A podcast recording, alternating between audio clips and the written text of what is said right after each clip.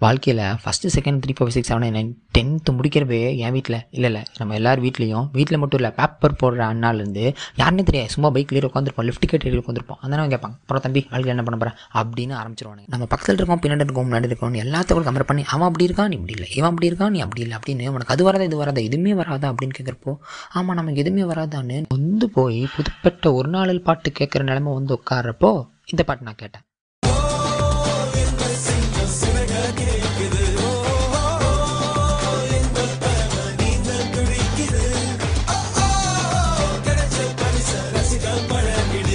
Sir அவர் இந்த உலகத்துக்கு ஏதோ ஒரு முக்கிய செய்தி சொல்ல வராரு அவர் கொஞ்சம் சொல்ல விடுங்க அதாவது மக்களே மை கருத்து வாட்டு சேம் செய்யும் நமக்கு வர்றது தான் வரும். வராமல் இருக்கிறது வராது. ஸோ நம்ம வராமல் இருக்கிறது வரலையே நினச்சி ஃபீல் பண்ணிட்டு வர்றதை வச்சு வாழ்ந்துட்டு போயிடலாமே. வாழ்க்கையோட அடியில் நோண்டி பாத்தீங்கன்னா ஏண்டா தலையா தளபதியான்னு கேட்டா கமல் மாதிரி புரியாமையே பேசி.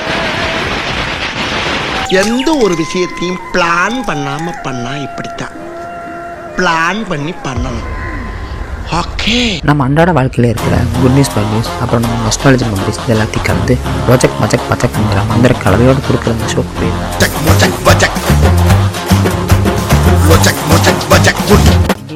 நூற்றி முப்பத்தொம்போது கோடி அதில் பொறுமையாக உட்காந்து நான் பேசுறது கேட்டிருக்கேன் தாய் தம்பி தந்தை தம்பிமார்கள் அனைவருக்கும் மிக்க மிக்க திஸ் இஸ் லோச்சக் மோச்சக் பச்சக் பிளான் பண்ணி பண்ணணும். அண்ட் மை செல்ஃப் என்கே கண்டென்ட்டே இல்லாமல் இவ்வளோ நேரம் உளறி ஓட்டிட்டேன். சரி ஓகே இந்த மாதிரி இல்லாமல் நெக்ஸ்ட் எபிசோடில் கண்டென்ட்டோட வந்து விளாட்றேன் until then bye bye this is லோச்சக் மொச்சக் பச்சக் அண்ட் மை செல்ஃப் என்கே